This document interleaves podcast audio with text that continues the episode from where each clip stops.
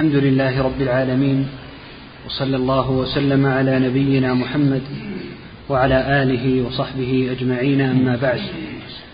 فقال المؤلف رحمه الله تعالى بل أئمة السلف كلهم متفقون على على أن أول ما يؤمر به العبد الشهادتان. بسم الله الرحمن الرحيم. الحمد لله والصلاة والسلام على رسول الله. وعلى آله وأصحابه أجمعين. علماء الكلام من الأشاعرة وغيرهم يقولون إن أول ما يؤمر به الغلام إذا ميز أو يقولون إن الإنسان يقولون إن الإنسان ينبغي له أن يشك أولا. يشك تعالى الله يشك في الله عز وجل. ثم يستدل على الله جل وعلا بالأدلة العقلية. يستدل على الله جل وعلا بالأدلة العقلية حتى يثبت له ذلك. وهذا كلام باطل لأن كل مولود يولد على الفطرة. كل مولود يولد على الفطرة والفطرة ما هي؟ هي دين الإسلام. كما قال جل وعلا فأقم وجهك للدين حنيفا فطرة الله التي فطر الناس عليها. لا تبديل لخلق الله ذلك الدين القيم ولكن أكثر الناس لا يعلمون. فهذا الذي أخبر الله تعالى عنه قال النبي صلى الله عليه وسلم كل مولود يولد على الفطرة فأبواه يهودانه أي يجعلانه يهوديا أو ينصرانه يجعلانه نصرانيا يعني يصرفونه عن العقيدة الصحيحة. بالتربية تربية الآباء أو يمجسانه يجعلانه مجوسيا. فلو تركت الفطرة مع أدلة الشرع لاستمر الشاب على العقيدة الصحيحة. ولكن أبوا أبا ولكن أبواه يهودانه ويفسدان فطرته أو ينصرانه يجعلانه نصرانيا أو يمجسانه يجعلانه مجوسيا فيصرفانه عن فطرته.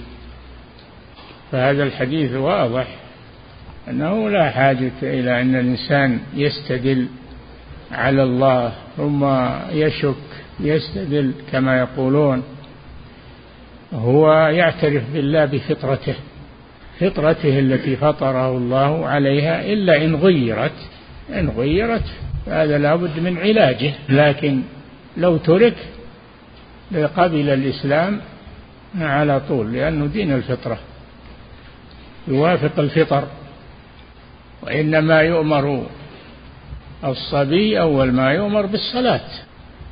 كيف يؤمر بالصلاة وهو عندهم لا يعرف ربه كما يزعمون؟ لولا أنه يعرف ربه لما أمر بالصلاة.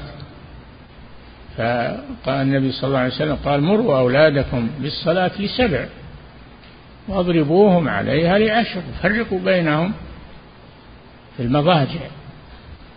فهذا دليل أهل السنة والجماعة على علماء الكلام الذين يقولون هذه المقالة السيئة. نعم. بل أئمة السلف كلهم متفقون على أن أول ما يؤمر به العبد الشهادتان ومتفقون على أن من فعل ذلك قبل البلوغ لم يؤمر بتجديد ذلك عقيب بلوغه. يؤمر إيه؟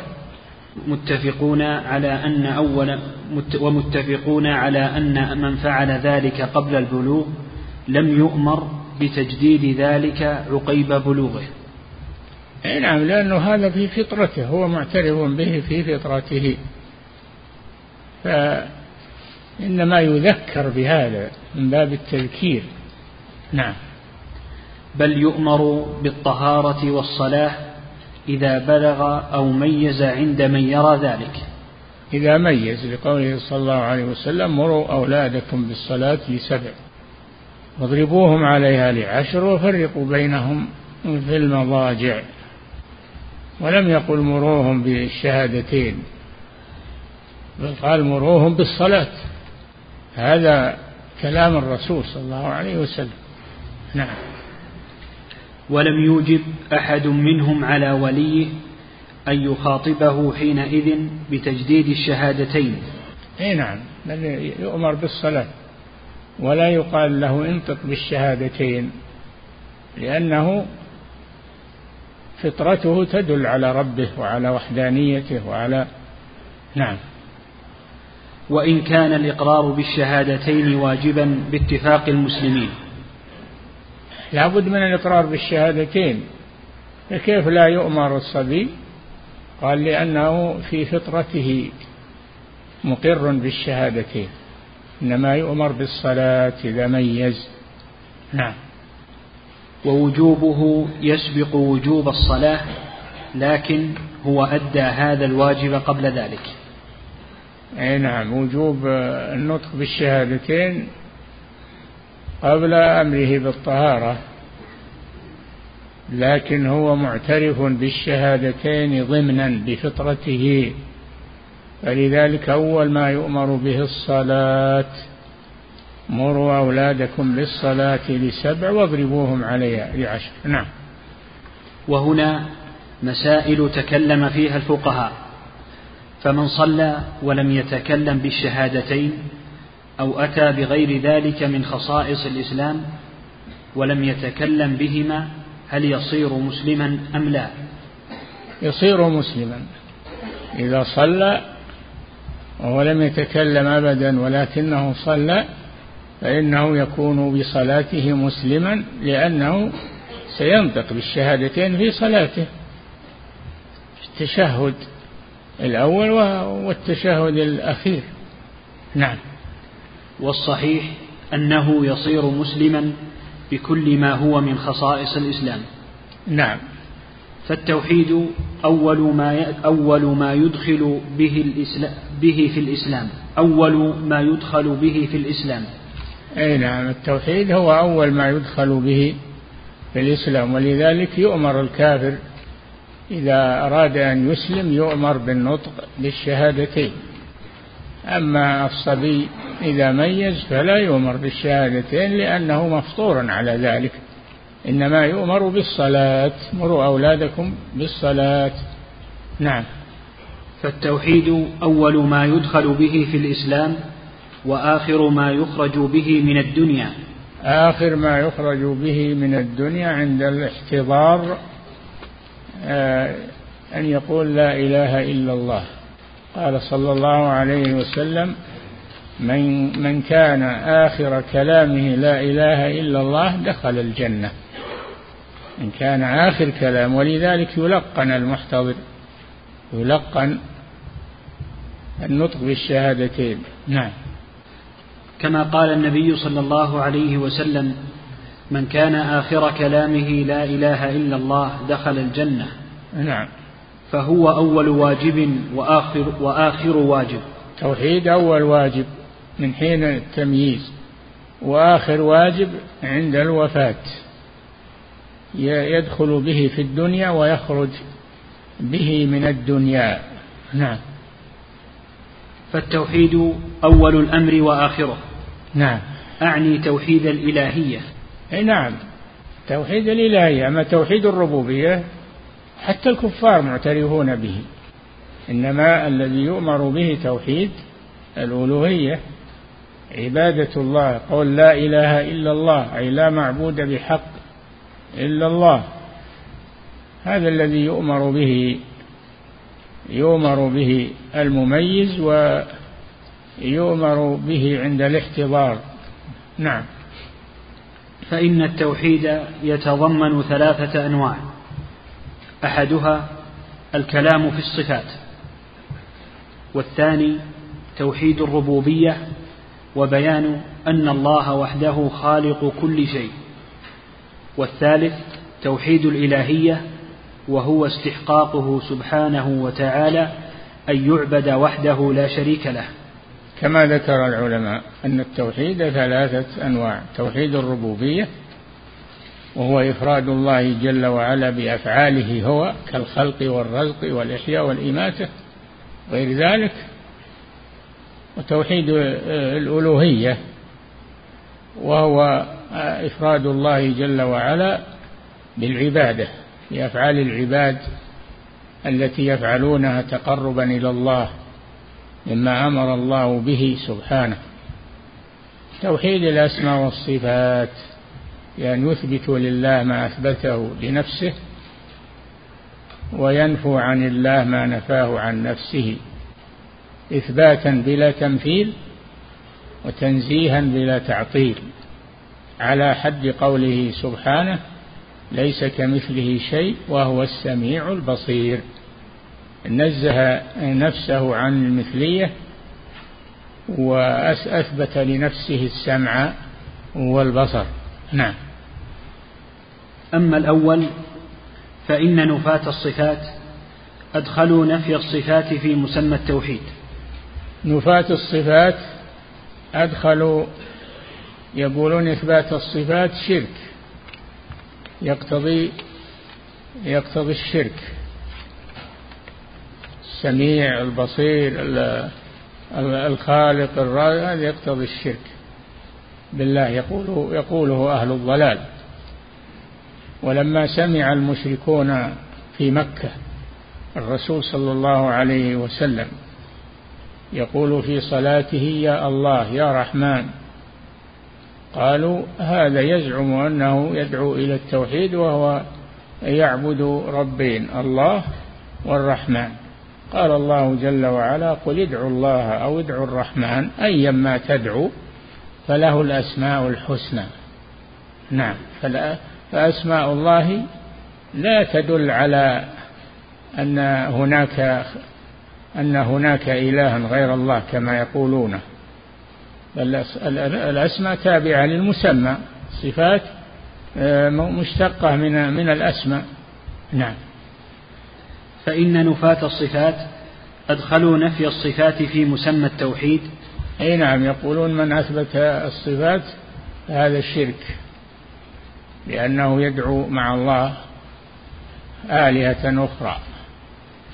مثل ما قال المشركون في مكة لما الرسول يقول يا الله يا رحمن قالوا هذا يزعم أنه يدعو إلى التوحيد وهو يدعو الهين الله والرحمن.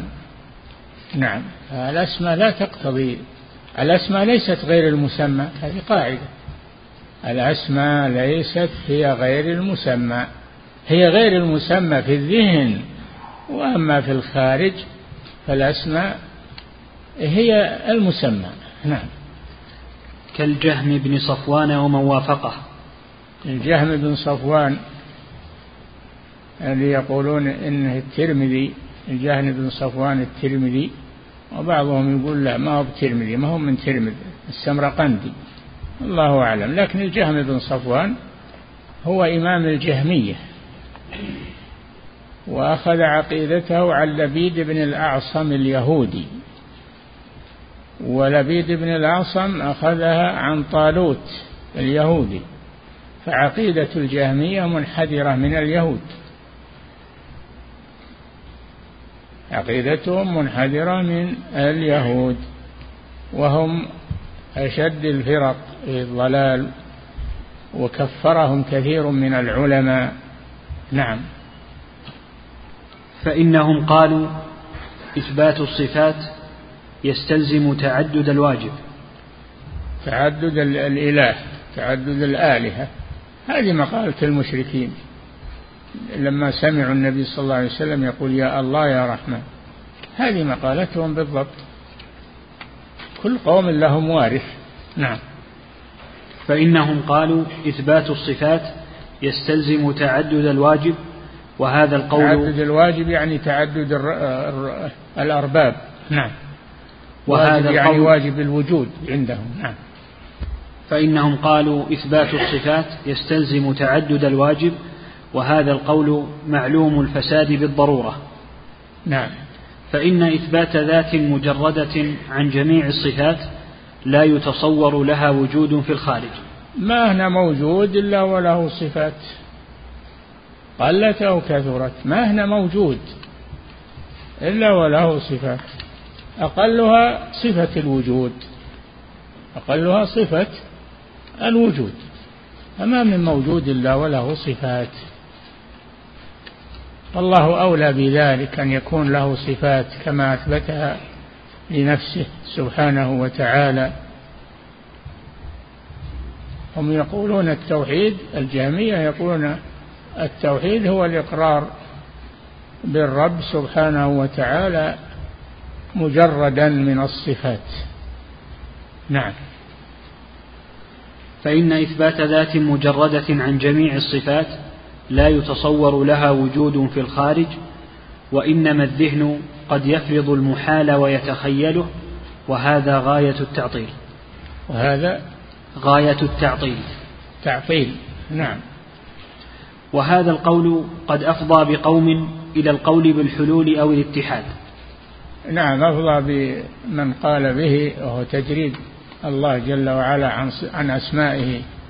وصفاته أفضى بهم إلى الحلول والحلول هو أنهم ادعوا أن الله حال في المخلوقات حال في المخلوقات ومذهب الحلولية كفر وإلحاد الله جل وعلا فوق سماواته بائن من خلقه ليس في ذاته شيء من خلقه ولا في خلقه شيء منه سبحانه وتعالى. بائن يعني منفصل. نعم. وهذا القول قد أفضى بقوم إلى القول بالحلول أو الاتحاد وهو أقبح الحلول عرفنا أن الله حال في كل شيء تعالى الله عما يقولون. حتى في الحشوش والمزابل أن الله حال فيها هذا أعظم الكفر والإلحاد كما كما يدل عليه ذلك. نعم. وهذا القول قد أفضى بقوم إلى القول بالحلول. عرفنا الحلول. الحلول أنهم يقولون الله حال في كل شيء المخلوقين. في الأشجار والأحجار في كل شيء الله حال فيه تعالى الله عما يقولون هذا كفر. نعم. أو الاتحاد. أو الاتحاد. كمذهب ابن عربي الذي يقول التوحيد هو أن لا تعترف أن في الوجود غير الله. كل شيء هو الله. تعالى الله عما يقول. كل شيء هو الله. هذا من مذهب الاتحاد. نعم. وإذا اعتقدت أن هناك خالقا ومخلوقا فهذا شرك عندهم. نعم. وهو أقبح من كفر النصارى. نعم النصارى ما يقولون هذه المقالة التي قالها الجهم بن صفوان. نعم. فإن النصارى خصوه بالمسيح وهؤلاء عموا جميع المخلوقات. نعم النصارى عندهم حلول لكنهم خصوه بالمسيح. يقولون إن الله هو المسيح ابن مريم. فهم خصوه بالمسيح أنه حال في المسيح. أما هؤلاء فزادوا على النصارى بأن جعلوه حال في كل شيء. تعالى الله عن ذلك. نعم. ومن فروع هذا التوحيد أن فرعون وقومه كامل الإيمان عارفون بالله على الحقيقة. إذا إذا كان الإيمان مجرد المعرفة ولو لم يعمل ولو لم كما يقولون التوحيد عند الجهمية مجرد المعرفة إذا عرف الله فهو موحد. إذا يقال إن فرعون موحد لأنه يعرف الله. فرعون يعرف الله في قرارة نفسه. وإنما ادعى الألوهية من باب الترويج على الناس. وله يعلم أن أن الله هو الرب وهو المعبود وهو المستحق للعبادة. لكن كابر في هذا وقال أنا ربكم الأعلى. ما قال أنا الله؟ قال أنا ربكم. أنا ربكم الأعلى. ما أحد يقول أنا الله أبدا. ما أحد يقول أنا الله إنما يقول أنا ربكم. نعم. ومن فروعه أن عباد الأصنام على الحق والصواب. نعم لأنهم يعترفون بتوحيد الربوبية. عباد الأصنام يعترفون بتوحيد الربوبية. نعم. ومن فروعه أن عباد الأصنام على الحق والصواب وأنهم إنما عبدوا الله لا غيره. أي نعم. ومن فروعه أنه لا فرق في التحريم والتحليل بين الأم والأخت والأجنبية ولا فرق بين الماء والخمر والزنا والنكاح الكل من عين واحدة لا بل هو العين الواحدة. إي نعم وحدة الوجود يلزم عليها هذه اللوازم الخبيثة. نعم. ومن فروعه أن الأنبياء ضيقوا على الناس تعالى الله عما يقولون علوا كبيرا. إذا كان التوحيد كما يقولون وأن الله جل وعلا بزعمهم حال في كل شيء فالأنبياء غروا الناس. لأنهم دعوا إلى توحيد الله وأن الله جل وعلا له أسماء وصفات وأنه بائن من خلقه سبحانه وتعالى فالوجود هو رب وعباد وغير ذلك. نعم. فالوجود متقسم ليس شيئا واحدا. نعم. وأما الثاني وهو توحيد الربوبية كالإقرار بأنه خالق كل شيء. هذا توحيد الربوبية أن الله خالق كل شيء أنه هو الذي يخلق ويرزق ويحيي ويميت ويدبر هذا توحيد الربوبية. توحيد الله بأفعاله هو سبحانه وتعالى. نعم وهذا معترف به حتى فرعون و... وأئمة الكفرة يعترفون أن الله هو الخالق الرازق المحيي المميت المدبر. نعم. إنما الخلاف بينهم وبين الأنبياء في توحيد الألوهية إفراد الله بالعبادة هذا الذي وقع فيه الخلاف. ولهذا كل نبي ما يقول يا قوم اعترفوا بالله اعترفوا بالرب. كل نبي أول ما يقول يا قوم اعبدوا الله ما لكم من إله غيره. يدعون إلى توحيد الألوهية. ولا يدعون إلى توحيد الربوبية لأنه موجود عندهم. نعم. كالإقرار بأنه خالق كل شيء وأنه ليس للعالم صانعان متكافئان في الصفات والأفعال. الله خالق كل شيء وهو على كل شيء وكيل. والله خلقكم وما تعملون. نعم. وأنه ليس للعالم صانعان متكافئان في الصفات والأفعال. ما يمكن أن يكون ربان كلاهما كلاهما له خلق وله تدبير. لو كان فيهما آلهة إلا الله لفسدتا. سبحان الله رب العرش عما يصفون. لو فيها أرباب تنازعوا تقاتلوا كل يبي ينفرد بالملك. وهذا ما يسمى بدليل التمانع. هذا لا لا يمكن أبدا أن يكون الخالق إلا واحدا لا يكون الرب إلا واحدا. نعم. وهذا التوحيد حق لا ريب فيه. توحيد الربوبية حق لا ريب فيه لكن ما يكفي. نعم. وهو الغاية عند كثير من أهل النظر والكلام وطبعا نعم. يقولون يكفي توحيد الربوبية هو الغاية عندهم. يكفي توحيد الربوبية هذا الغاية عندهم. إذا أقر بالرب فهو مسلم وموحد و ولو لم يعبد الله ولو لم نعم. وهذا التوحيد لم يذهب إلى نقيضه طائفة معروفة من بني آدم. أبدا توحيد الربوبية كل الخلق مقرون به. كفار والمشركون ومن لم يقر به ظاهرا فهو معترف به باطنا. نعم. بل القلوب مفطورة على الإقرار به أعظم من كونها أعظم من كونها مفطورة على الإقرار بغيره من الموجودات. أي نعم. العقول مفطورة على الإقرار بالله سبحانه على الإقرار بالرب على توحيد الربوبية. مفطورة على هذا. ما يمكن أن يكون هذا الخلق من غير خالق. أم خلقوا من غير شيء؟ أم هم الخالقون؟ أم خلقوا السماوات والأرض بل لا يوقنون؟ نعم.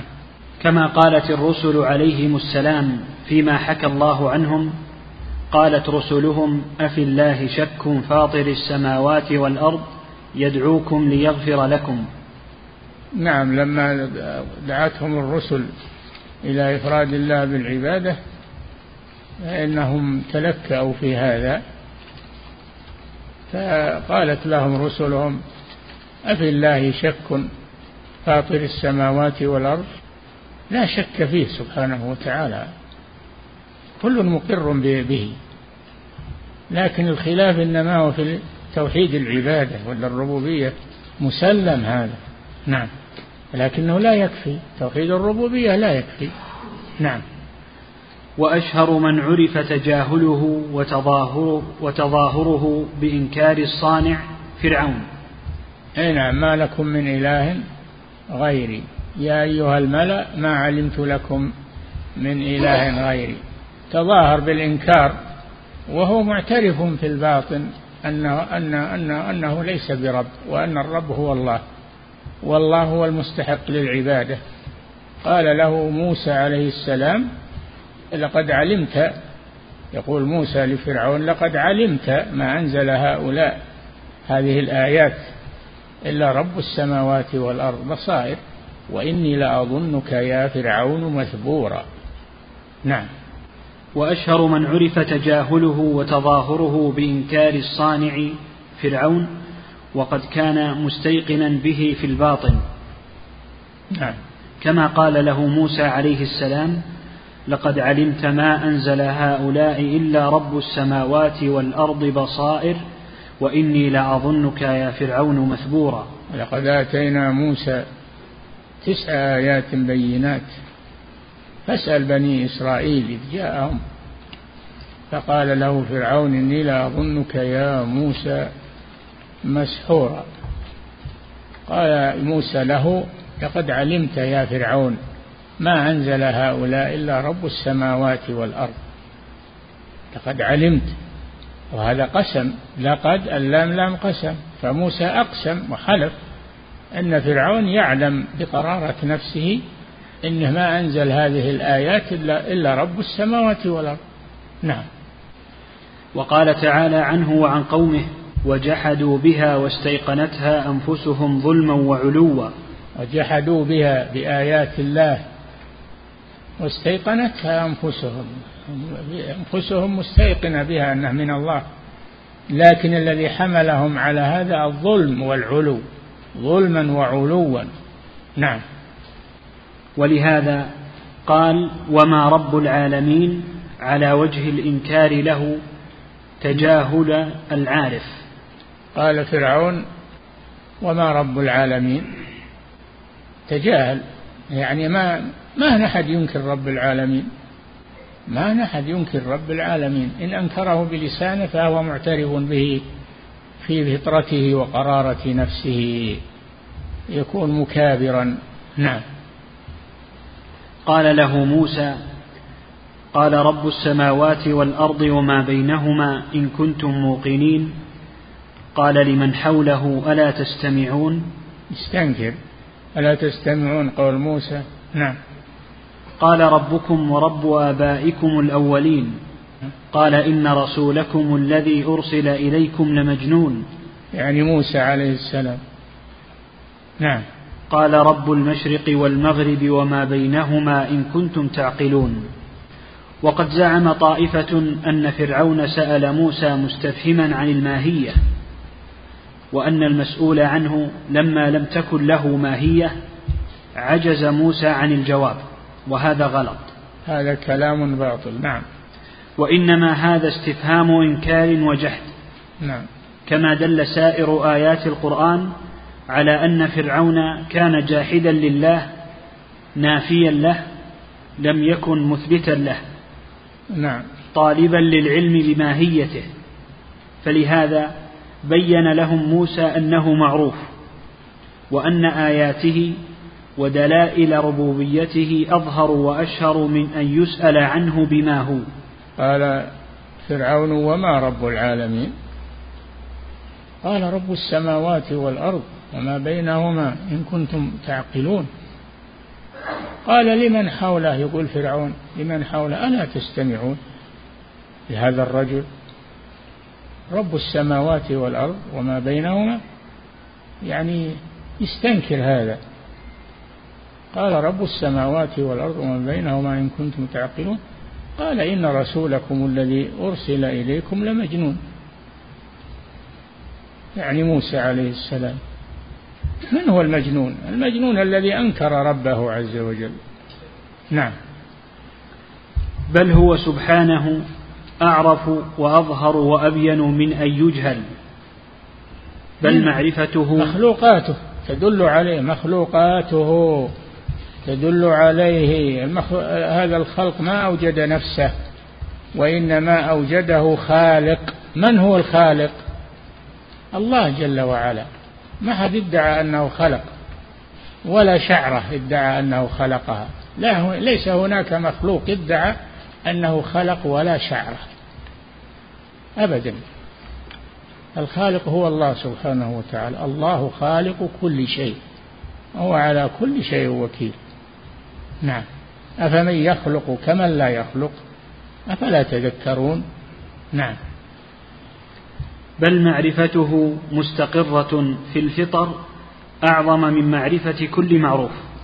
نعم ما في شك معرفة الله مستقرة في فطر العقلاء أما المجانين فلا عبرة بهم.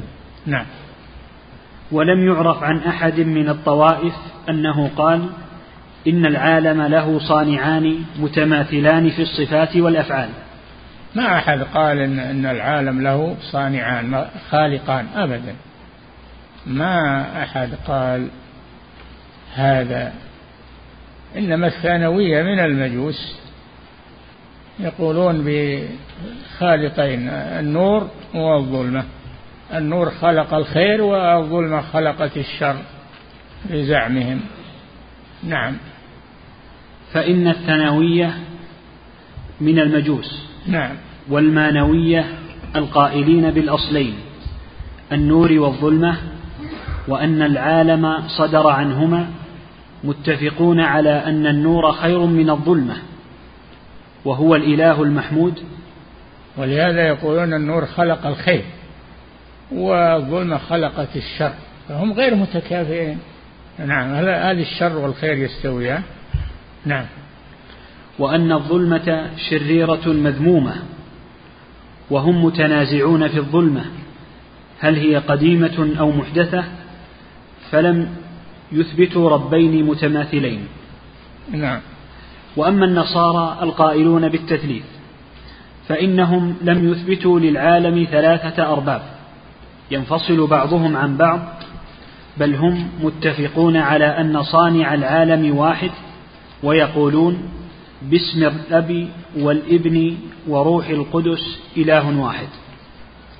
نعم يقولون الله ثالث ثلاثة الله ثالث ثلاثة. اللي هما اللي هم ثالث ثلاثة اللي هم عيسى عليه السلام وأمه وروح القدس. نعم. وقولهم في التثليث متناقض في نفسه. ثم يقولون واحد. ثالث ثلاثة ثم يقولون واحد. كيف الثلاثة يصيرون واحد؟ وكيف الواحد يصير ثلاثة؟ ما يتصور هذا أبدا. نعم. وقولهم في الحلول أفسد منه. الحلول بأنه حال في الخلق. حال في الخلق. نعم. ولهذا كانوا مضطربين في فهمه وفي التعبير عنه. لا يكاد واحد منهم يعبر عنه بمعنى معقول. نعم. ولا يكاد اثنان يتفقان على معنى واحد. فإنهم يقولون هو واحد بالذات ثلاثة بالأقنوم. النصارى يعني. كيف الثلاثة يصيرون واحد والواحد يصير ثلاثة؟ فيه نصراني يقول أنا تحيرت من هذا القول. كيف الثلاثة يصيرون واحد والواحد يصير ثلاثة؟ فلما سمعت قوله تعالى بسم الله الرحمن الرحيم قل هو الله أحد الله الصمد لم يلد ولم يولد ولم يكن له كفوا أحد. استنارت بصيرته فأسلم. لأنه استراح من التعب والتصور الذي لا يمكن. نعم. متعب النفس يبي يتصور الثلاثة واحد والواحد ثلاثة. فلما سمع هذه السورة خلاص استراح من هذه الكلفة. نعم. والأقانيم يفسرونها تارة بالخواص وتارة بالصفات وتارة بالأشخاص. نعم خرط فاضي. نعم. وقد فطر الله العباد على فساد هذه الأقوال بعد التصور التام. وفي الجملة فهم لا يقولون بإثبات خالقين متماثلين. نعم. والمقصود هنا أنه ليس في الطوائف من يثبت للعالم صانعين متماثلين مع أن كثيرا من أهل الكلام والنظر والفلسفة تعبوا في إثبات هذا المطلوب وتقريره.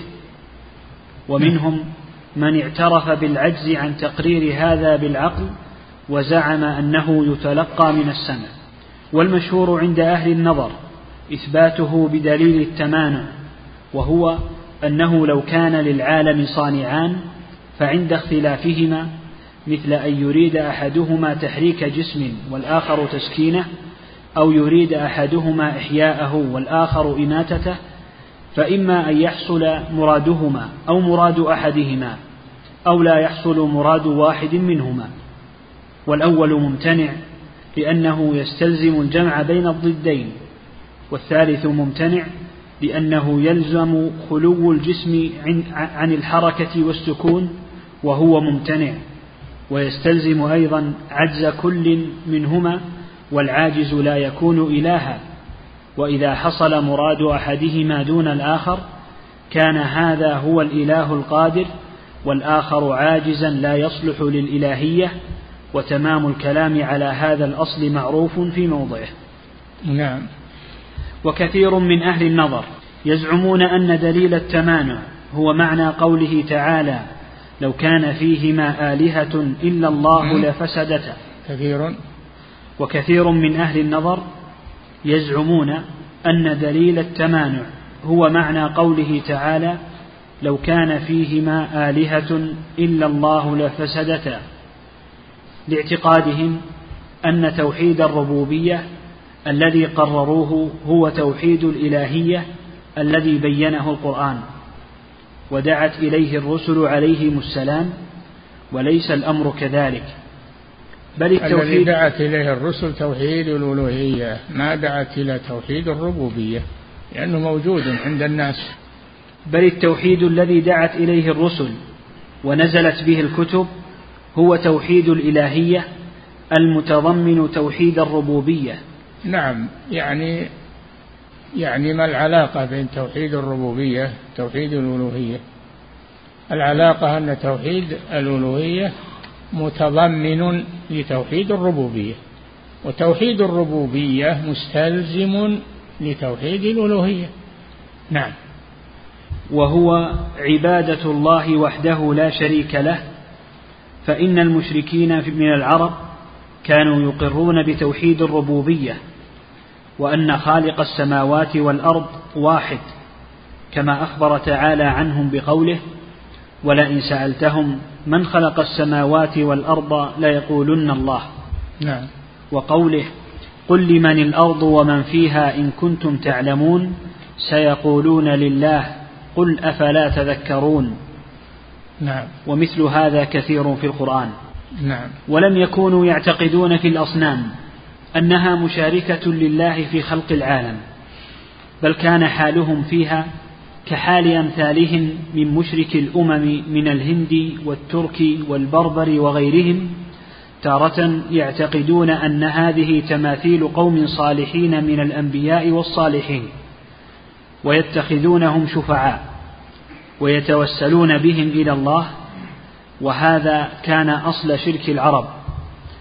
قال تعالى حكاية عن قوم نوح وقالوا لا تذرن آلهتكم ولا تذرن ودا ولا سواعا ولا يغوث ويعوق ونسرا. هؤلاء هذه الأسماء السبعة رجال صالحون من قوم نوح. صالحون من قوم نوح. فلما ماتوا ماتوا جميعا بكى عليهم قومهم وفقدوهم. فجاءهم الشيطان وقال لهم صوروا صورهم واجعلوها على مجالسكم. اجعلوا صورهم على مجالسكم من أجل إذا رأيتموها تتذكرون العبادة تتذكرون عبادتهم. ففعلوا هذا. ولم تعبد في وقت في وقت العلماء. فلما مات العلماء جاءهم الشيطان جاء العوام وقال لهم ترى آباؤكم ما نصبوا هذه الصور إلا ليعبدوها وبها كانوا يسقون المطر. فصدقوا الشيطان فعبدوها. من ذلك الوقت حدث الشرك في العالم. ثم بعث الله نبيه نوحا عليه السلام يدعوهم إلى إفراد الله بالعبادة. عارضوه وقالوا لا تذرن آلهتكم ولا تذرن ودا ولا سواعا ولا يغوث ويعوق ونسرا. لا تطيعوا نوحا عليه السلام. نعم. وقد ثبت في صحيح البخاري وكتب التفسير وقصص الأنبياء وغيرها عن ابن عباس رضي الله عنهما وغيره من السلف. أن هذه أسماء قوم صالحين في قوم نوح. ود سواع ويغوث ويعوق ونسر. نعم. فلما ماتوا عكفوا على قبورهم ثم صوروا تماثيلهم ثم طال عليهم الأمد فعبدوهم وأن هذه الأصنام بعينها صارت إلى قبائل إلى قبائل العرب. ذكرها ابن عباس رضي الله عنهما قبيلة قبيلة. نعم هذه الأصنام ود سواع ويغوث ويعوق صارت عند العرب ورثوها عن عن قوم نوح. ورثوها عن قوم نوح. كل قبيلة عندها واحد يعبدونه. نعم. وقد ثبت في صحيح مسلم عن أبي الهياج الأسدي. أسدي. عن أبي الهياج الأسدي. قال قال لي علي بن أبي طالب رضي الله عنه ألا أبعثك على ما بعثني رسول الله صلى الله عليه وسلم؟ أمرني ألا أدع قبرا مشرفا إلا سويته ولا تمثالا إلا طمسته. نعم أبو الهياج الأسدي من التابعين. أوصاه علي بن أبي طالب رضي الله عنه. قال له لا تدع تمثالا إلا طمسته. لا تدع تمثالا إلا طمسته ولا قبرا مرتفعا إلا سويته. فنفذ هذا نفذ هذا الوصي ما أوصاه به علي بن أبي طالب رضي الله عنه. نعم. وفي الصحيحين عن النبي صلى الله عليه وسلم أنه قال في مرض موته لعن الله اليهود والنصارى. اتخذوا قبور أنبيائهم مساجد. يحذر ما فعلوا. نعم الرسول صلى الله عليه وسلم لما جاءه الأجل وصار يعاني من سكرات الموت قال وهو عليه الصلاة والسلام يعاني يعاني من سكرات الموت. لعنة الله على اليهود والنصارى. اتخذوا قبور أنبيائهم مساجد. ألا فلا تتخذوا القبور مساجد فإني أنهاكم عن ذلك. هذا آخر وصية ما أوصى بها الرسول صلى الله عليه وسلم النهي عن عبادة القبور. نعم. وفي الصحيحين عن النبي صلى الله عليه وسلم أنه قال في مرض موته لعن الله اليهود والنصارى. اتخذوا قبور أنبيائهم مساجد يحذر ما فعلوا. قالت عائشة رضي الله عنها ولولا ذلك لأبرز قبره ولولا خشية أن يتخذ قبره مسجدا مثل قبور الأنبياء السابقين لأبرز قبره صلى الله عليه وسلم ودفن مع أصحابه في البقيع. ولكن لما خشي من هذا المحذور أمر بدفنه في حجرة عائشة رضي الله عنها فدفن فيها تحت فراشه الذي مات عليه تحت فراشه اللي مات عليه حفر قبره ودفن فيه. نعم. ولولا قالت عائشة رضي الله عنها ولولا ذلك لأبرز قبره ولكن كره أن يتخذ مسجدا. ولكن خشي الرسول أن يتخذ مسجدا ويقرأ خشي أن يتخذ مسجدا يعني خشية أصحابه. نعم.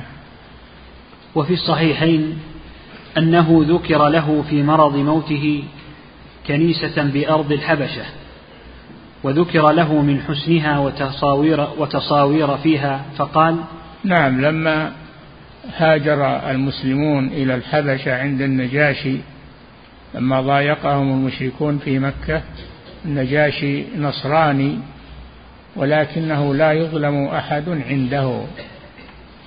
فهاجر هاجروا إليه فحماهم ولم يصل إليهم أذى. حتى أرسل أرسلت قريش إلى النجاشي بهدايا وأرسلوا رجلين يطلبان من النجاشي إرجاع هؤلاء هؤلاء الأشخاص الذين هاجروا إليه فأبى أن يسلمهم.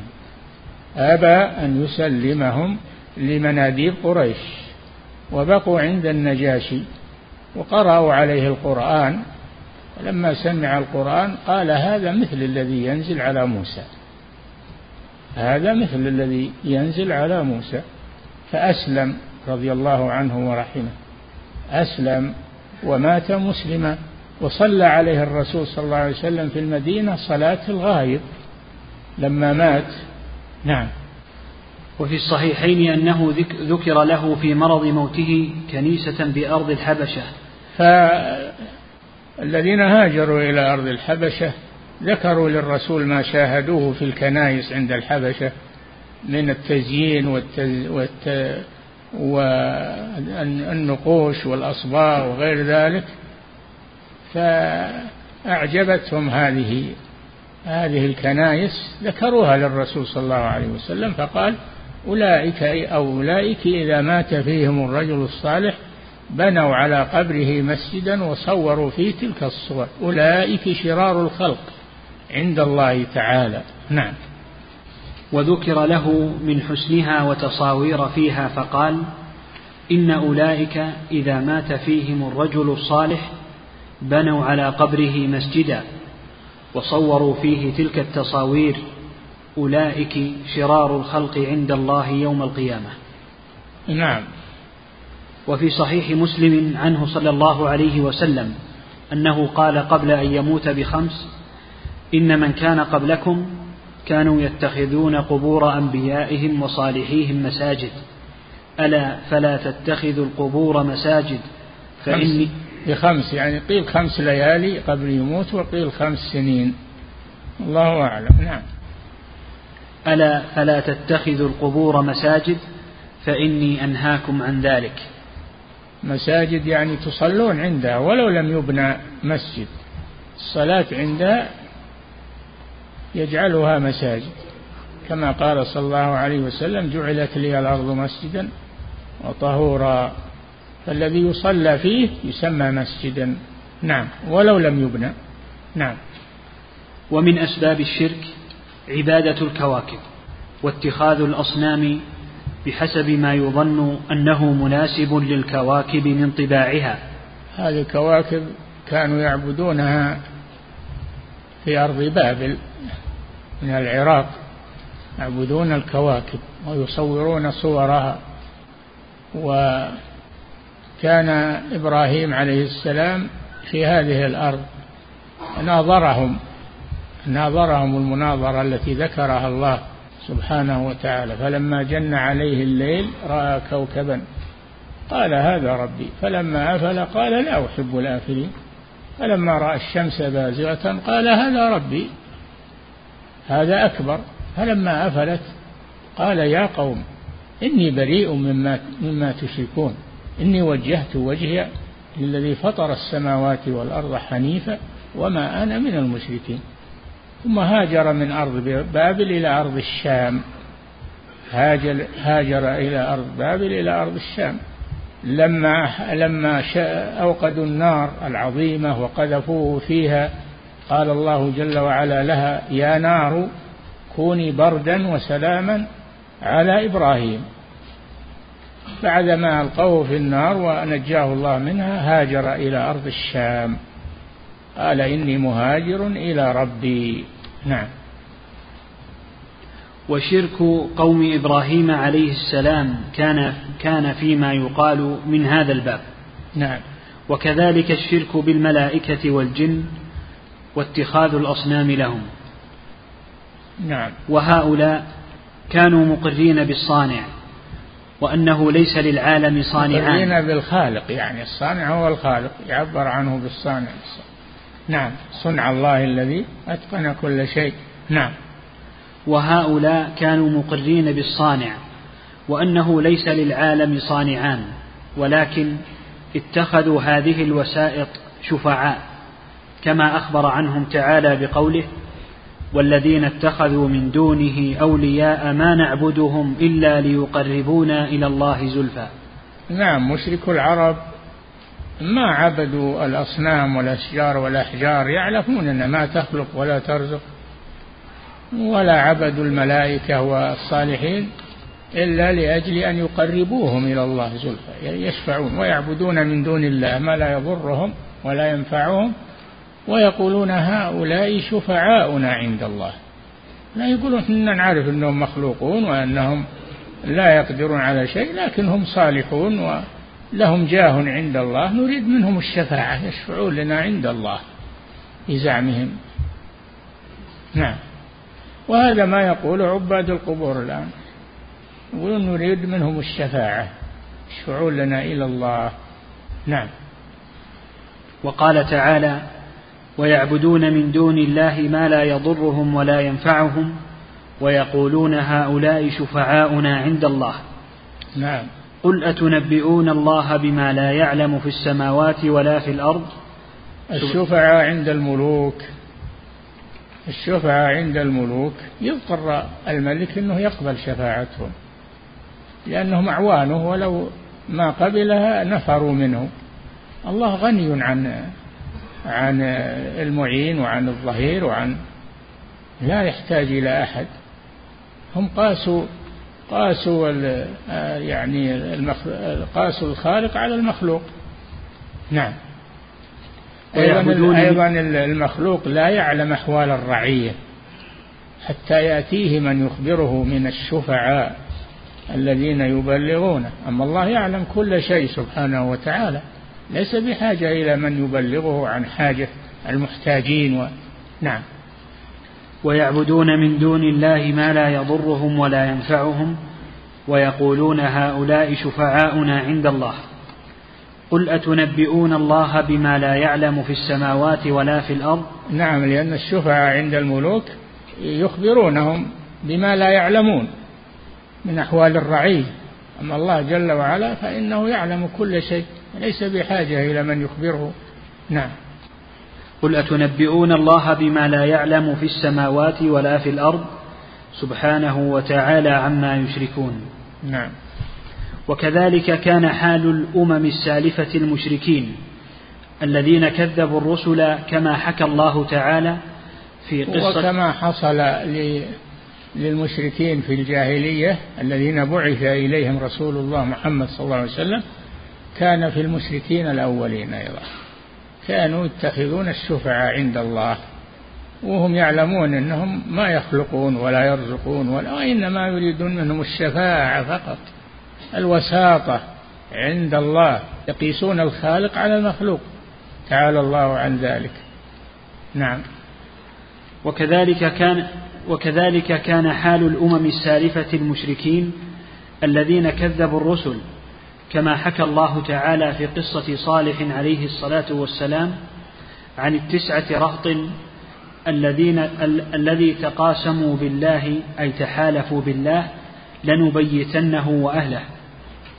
فهؤلاء المفسدون المشركون تحالفوا بالله على قتل نبيهم وأهله.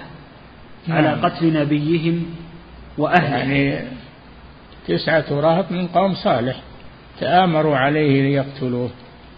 الله جل وعلا نجاه منهم وأنزل عليهم الصاعقة التي أهلكتهم جميعا. نعم. وهذا يبين أنهم كانوا مؤمنين بالله إيمان المشركين. أي نعم إيمان المشركين أنهم يقرون بالربوبية وإنما يخالفون في توحيد الألوهية. نعم. فعلم أن التوحيد المطلوب. هو توحيد الإلهية. وليس توحيد الربوبية. لأن توحيد الربوبية موجود في الفطر. نعم. فعلم أن التوحيد المطلوب هو توحيد الإلهية الذي يتضمن توحيد الربوبية. إي نعم. توحيد الربوبية يدخل فيه توحيد. توحيد الألوهية يدخل فيه توحيد الربوبية. تضمن. نعم. قال تعالى فأقم وجهك فأقم وجهك للدين حنيفا فطرة الله التي فطر الناس عليها لا تبديل لخلق الله ذلك الدين القيم ولكن أكثر الناس لا يعلمون. الله خلق عباده حنفاء لكن دعاة الضلال غيروا فطرهم غيروا فطرهم إلى الشرك وإلى الكفر. نعم. إلى قوله إذا هم يقنطون. نعم يكفي والله تعالى أعلم. شو قفت عليه؟ وقال تعالى أفي الله شك فاطر السماوات والأرض. نعم نقف على نعم.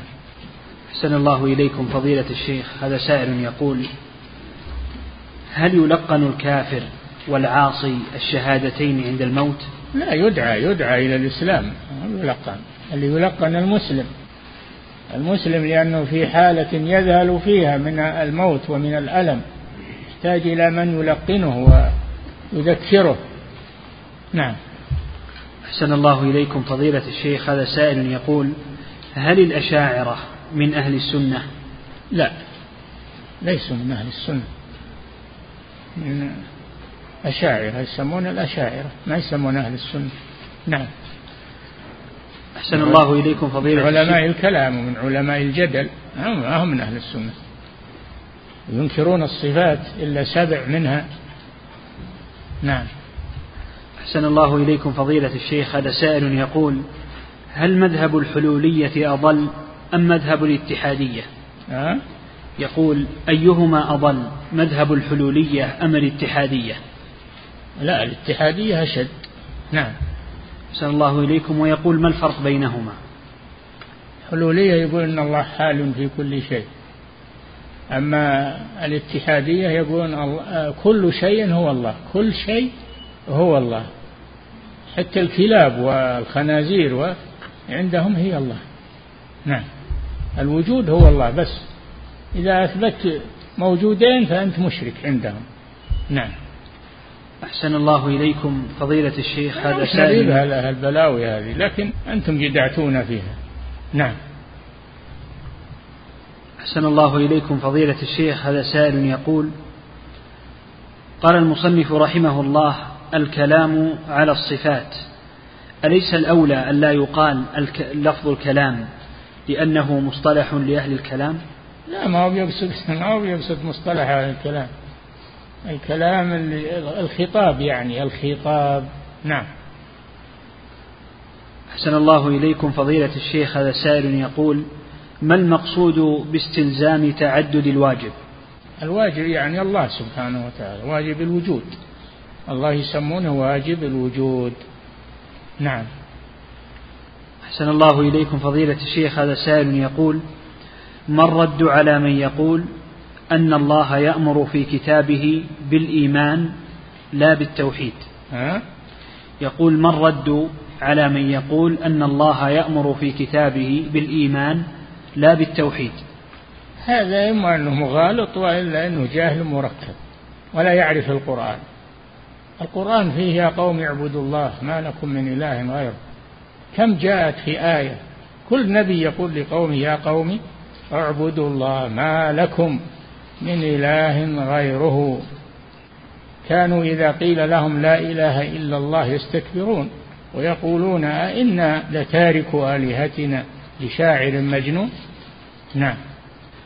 أحسن الله إليكم فضيلة الشيخ هذا سائل يقول في قوله تعالى قل يا أهل الكتاب تعالوا إلى كلمة سواء بيننا وبينكم. هل يجوز أن يقال أي أن يقول هذا أن يقال هذا مع أديان من غير أهل الكتاب؟ أهل الكتاب لأنهم أهل الكتاب فهم أولى بأن يعملوا بكتابهم. أما اللي ما هم من أهل الكتاب هذا لا يدعون إلى الإيمان بالله أولا. نعم. أحسن الله إليكم فضيلة الشيخ هذا سائل يقول يؤمنون بالله الإيمان المطلق. نعم. أحسن الله إليكم فضيلة الشيخ هذا سائل يقول هل يمكن أن يقال أن التوحيد ينقسم إلى أربعة أقسام؟ والقسم الرابع هو توحيد الحاكمية؟ لا هذا عند الأخوان المسلمين هم اللي جابوا الحاكمية ما هي ما هي من أقسام التوحيد؟ نعم. أحسن الله إليكم فضيلة الشيخ هذا سائل يقول ما الفرق بين قول أنا الله وأنا ربكم؟ لا فرق بينهما. الله هو الرب سبحانه والرب هو الله. نعم. أحسن الله إليكم فضيلة الشيخ هذا سائل يقول كيف نقول أن مشرك الجاهلية مقرون بتوحيد الربوبية وهم ينكرون البعث بعد الموت؟ إيه لكن يقرون أن الله هو الخالق الرازق المحيي المميت المدبر. البعث بعد الموت هذا جزئية من الجزئيات التي كفروا بها. نعم. أحسن الله إليكم فضيلة الشيخ هذا سائل يقول ما الآيات التي عناها موسى عليه الصلاة والسلام في قوله لقد علمت ما أنزل هؤلاء إلا رب السماوات والأرض بصائر آيات هي المذكورة قبل هذه الآية ولقد آتينا موسى تسع آيات بينات. تسع آيات العصا و والحية والتسع مذكورة نعم. راجع تفسير الآية وتشوفها نعم. أحسن الله إليكم فضيلة الشيخ هذا سائل يقول قال المؤلف وقد زعم طائفة أن فرعون سأل موسى مستفهما عن الماهية فما معنى إيه، الماهية؟ من هذا الماهية ما ماهية. نعم. ما أنتم عارفين الماهية. نعم. أحسن الله إليكم فضيلة الشيخ هذا سائل يقول ذكر المؤلف يقول قرأنا في الكتاب عن عن الصانع. هل الصانع اسم من أسماء الله؟ تعبير هذا تعبير الخالق يعني الخالق. الصانع هو الخالق. والله جل وعلا يقول صنع الله الذي أتقن كل شيء. فهو الذي صنع وخلق وأوجد هذه الكائنات. نعم. أحسن الله إليكم فضيلة الشيخ هذا سائل يقول ما معنى قول الشارح والأقانيم يفسرونها تارة؟ نعم. والأقانيم يفسرونها عند النصارى وش تبون بالأقانيم؟ هذه عند النصارى ما لكم فيها حاجة.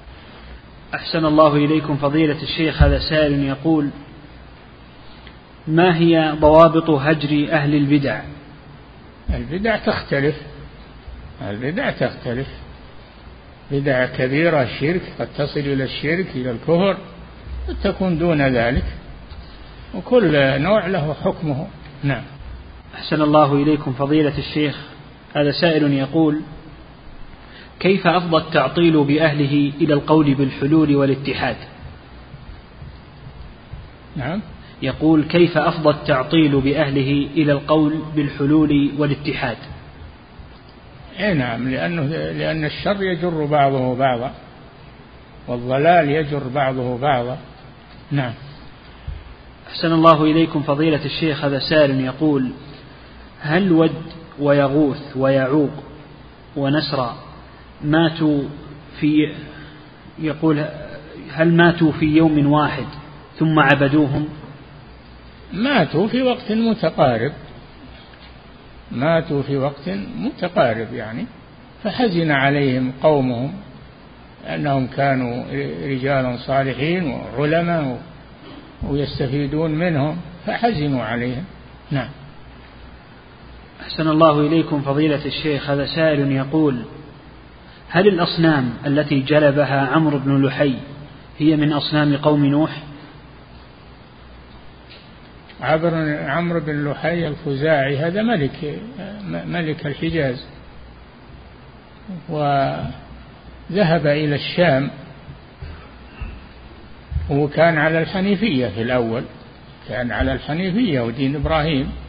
لكن لما ذهب إلى الشام ووجدهم يعبدون الأصنام جاز له هذا الشيء واستساغه فدخل قلبه أن هذا حق فطلب منهم أن يعطوه أصناما يذهب بها يذهب بها إلى إلى الحجاز. قالوا له يا الأصنام عندكم مدفونة دفنها الطوفان ودلوه على أمكنة حفرها ووزعها على القبائل. نعم. أحسن الله إليكم فضيلة الشيخ هذا سائل يقول قال المؤلف قال تعالى حكاية عن قوم نوح. السؤال هل يصح أن نقول في القرآن حكاية عن كذا وكذا؟ إيه نعم. حكاية عن عنهم. اللي أصل المقالة لمن قالها مبتدئا. الله حكاها عنهم حكاية يعني نقلها عنهم نقلا وإلا المتكلم بها هو المخلوق. نعم. أحسن الله إليكم فضيلة الشيخ هذا سائل يقول هل يقال أنه في عصرنا لا يجب الدعوة إلى توحيد الربوبية والتركيز على توحيد الألوهية فقط والأسماء والصفات؟ توحيد الربوبية موجود ما أحد ينكره. ما أحد ينكره إنما الإنكار حصل في توحيد الألوهية. نعم. أحسن الله إليكم فضيلة الشيخ. هذا سائل يقول الشيخ محمد بن عبد الوهاب رحمه الله لم لم يكفر أهل البادية لجهلهم وهم مرتكبون لأمور شركية؟ لأنه ليس عندهم أحد يبلغهم ويبين لهم وما يكفر إلا من بين له وأصر على ما هو عليه. ما يكفر إلا بعد البيان رحمه الله. نعم. أحسن الله إليكم فضيلة الشيخ هذا سائل يقول هل يجوز الحلف بعزة الله أو بصفات الله؟ أي نعم. حلف بصفات الله وبعزة الله نعم. أحسن الله إليكم فضيلة الشيخ هذا سائل يقول هل القبوريون إذا ماتوا على ذلك مخلدون في النار أبدا؟ من كان يعبد غير الله يخلد في النار. يعبد القبور أو غيرها. اللي يعبد الملائكة؟ اللي يعبد جبريل وميكائيل وإسرافيل؟ اللي يعبد الملائكة؟ إذا مات على ذلك فهو مخلد في النار. نعم. أحسن الله إليكم فضيلة الشيخ هذا سائل يقول لماذا قال إبراهيم عليه السلام للشمس والقمر هذا ربي يناظرهم هذه مناظرة يعني بزعمكم هذا ربي بزعمكم نعم. أحسن الله إليكم فضيلة الشيخ هذا سائل يقول هل يمكن أن يقال أن الأفضل للصغير إذا بلغ أن يغتسل وينطق الشهادتين؟ لا. يؤمر بالصلاة يؤمر بالوضوء يعلم الوضوء ويؤمر بالصلاة. نعم. أحسن الله إليكم فضيلة الشيخ هذا سائل يقول ما المراد بالعرض والجوهر؟ هذه اصطلاحات كلامية ما تصلح له. نعم. أحسن الله إليكم فضيلة الشيخ هذا سائل يقول ما حكم الاستدلال بالفلكيين في تحديد مواقيت الصلاة كتقويم أم القرى؟ إيش؟ يقول ما حكم الاستدلال بالفلكيين في تحديد مواقيت الصلاة كتقويم؟ حساب. هذا حساب منازل الشمس والقمر الله جل جعل, جعل جعل الحساب الفلكي لأجل مصلحة العباد. لتعلموا عدد السنين والحساب وكل شيء فصلناه تفصيلا. هذا مما أباحه الله سبحانه وتعالى. نعم. أحسن الله إليكم فضيلة الشيخ. الشمس والقمر بحسبان. نعم. أحسن الله إليكم فضيلة الشيخ. هذا سائل يقول هل يجوز هجر عوام أهل البدع؟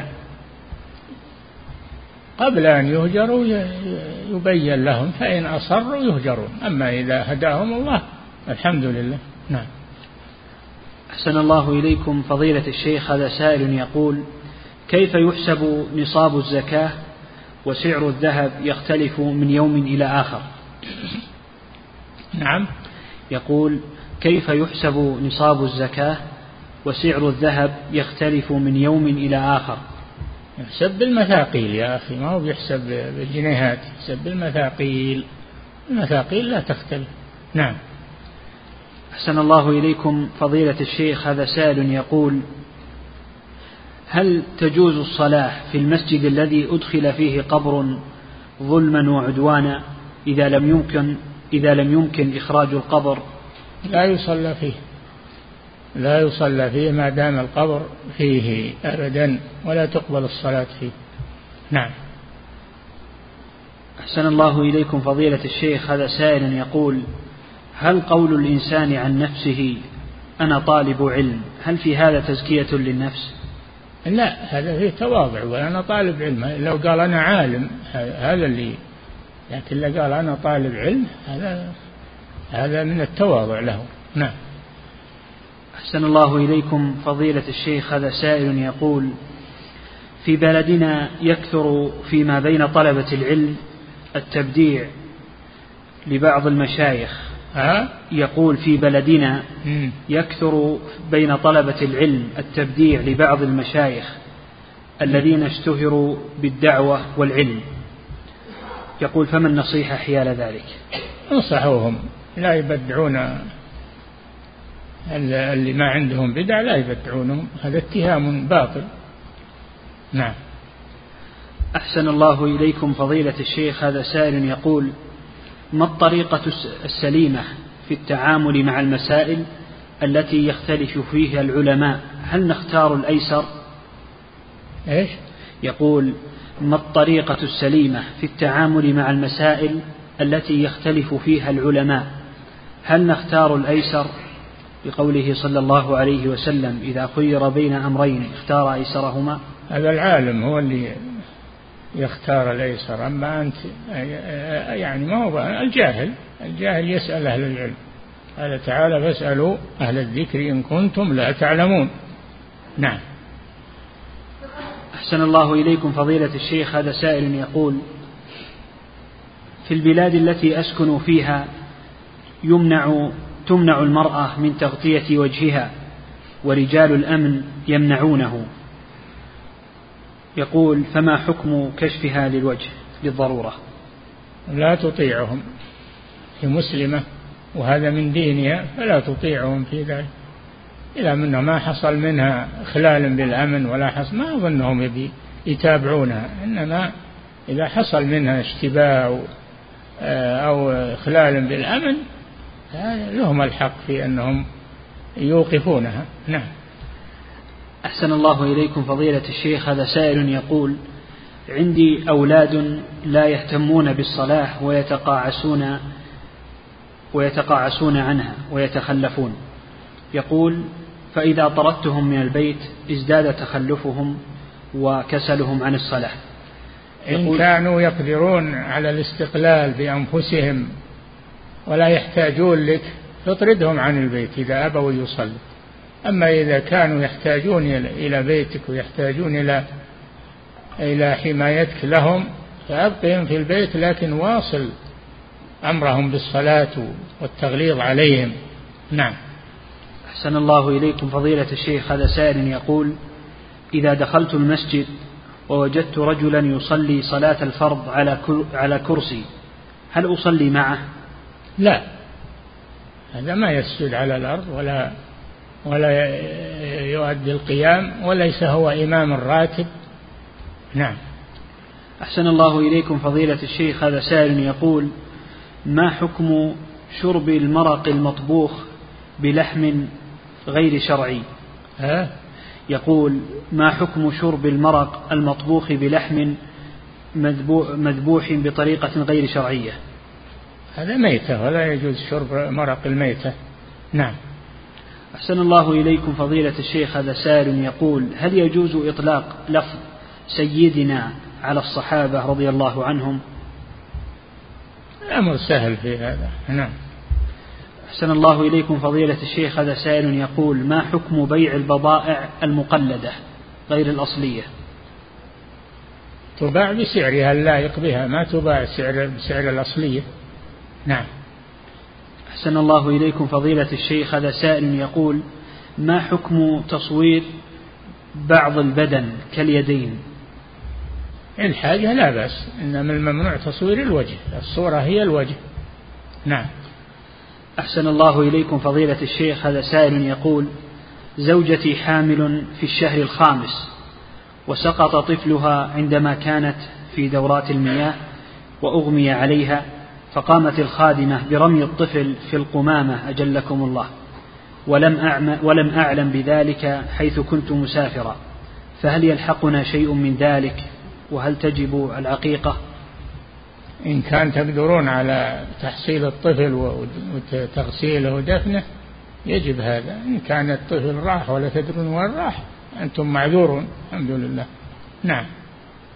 أحسن الله إليكم فضيلة الشيخ. هذا سائل يقول قبل ستة أشهر قمت بشراء سيارة بالإيجار المنتهي بالتمليك والآن عرفت الحكم فماذا أعمل؟ شريتها أنت ولا هم سامحين لك اللي باعوا عليك ما هم سامحين لك. إذا اسمحوا لك طيب لكن لما اسمحوا أنت شريتها وعقدوا معك. نعم. أحسن الله إليكم فضيلة الشيخ هذا سائل يقول في إحدى الدور النسائية لتحفيظ القرآن يجمعون الأطفال ثم يلقنونهم أذكار المساء بشكل جماعي. فهل هذا الفعل صحيح؟ الأمر سهل. يربونهم على الأذكار. طيب. نعم. أحسن الله إليكم فضيلة الشيخ. هذا سائل يقول هل يجوز للمرأة المطلقة الخروج مع أهلها إلى السوق والتزين للأعراس؟ أه؟ يقول أحسن الله إليكم هل يجوز للمرأة المطلقة الخروج مع أهلها إلى السوق والتزين للأعراس؟ للأعراس؟ لا يجوز لها تتزين عند الخروج للسوق. ما يجوز لها تزين حتى لو هي مع زوج ما يجوز لها تزين عند الخروج إلى السوق. لما في ذلك من الفتنة. تلبس ثياب ليس فيها زينة تستر. نعم. أحسن الله إليكم فضيلة الشيخ هذا سائل يقول هل يقف الولد الصغير في الصف في صلاة الجماعة وهو على غير وضوء. إيه إذا صار يحفظه أبوه يمسكه ما يخالف. الرسول صلى الله عليه وسلم كان يحمل أمامة ويضعها في الصلاة وهي صغيرة بنت بنته. نعم. أحسن الله إليكم فضيلة الشيخ هذا سائل يقول هل يجوز للمرأة إزالة شعر الوجه من غير الحاجبين؟ الحف هذا يسمونها الحف. هذا إذا كان شعر يؤذيها ولا يشوه وجهها تشيله. نعم. أما إذا كان أنه ما يشوه وجهها ولا يؤذيها فالأحسن تتركه. نعم. أحسن الله إليكم فضيلة الشيخ. هذا سائل يقول من بريطانيا يقول ما أهمية تعلم اللغة العربية؟ لغة القرآن. المسلم يتعلم اللغة العربية لأجل أنها لغة القرآن ويحتاج إليها. يكفي والله أعلم. صلى الله وسلم.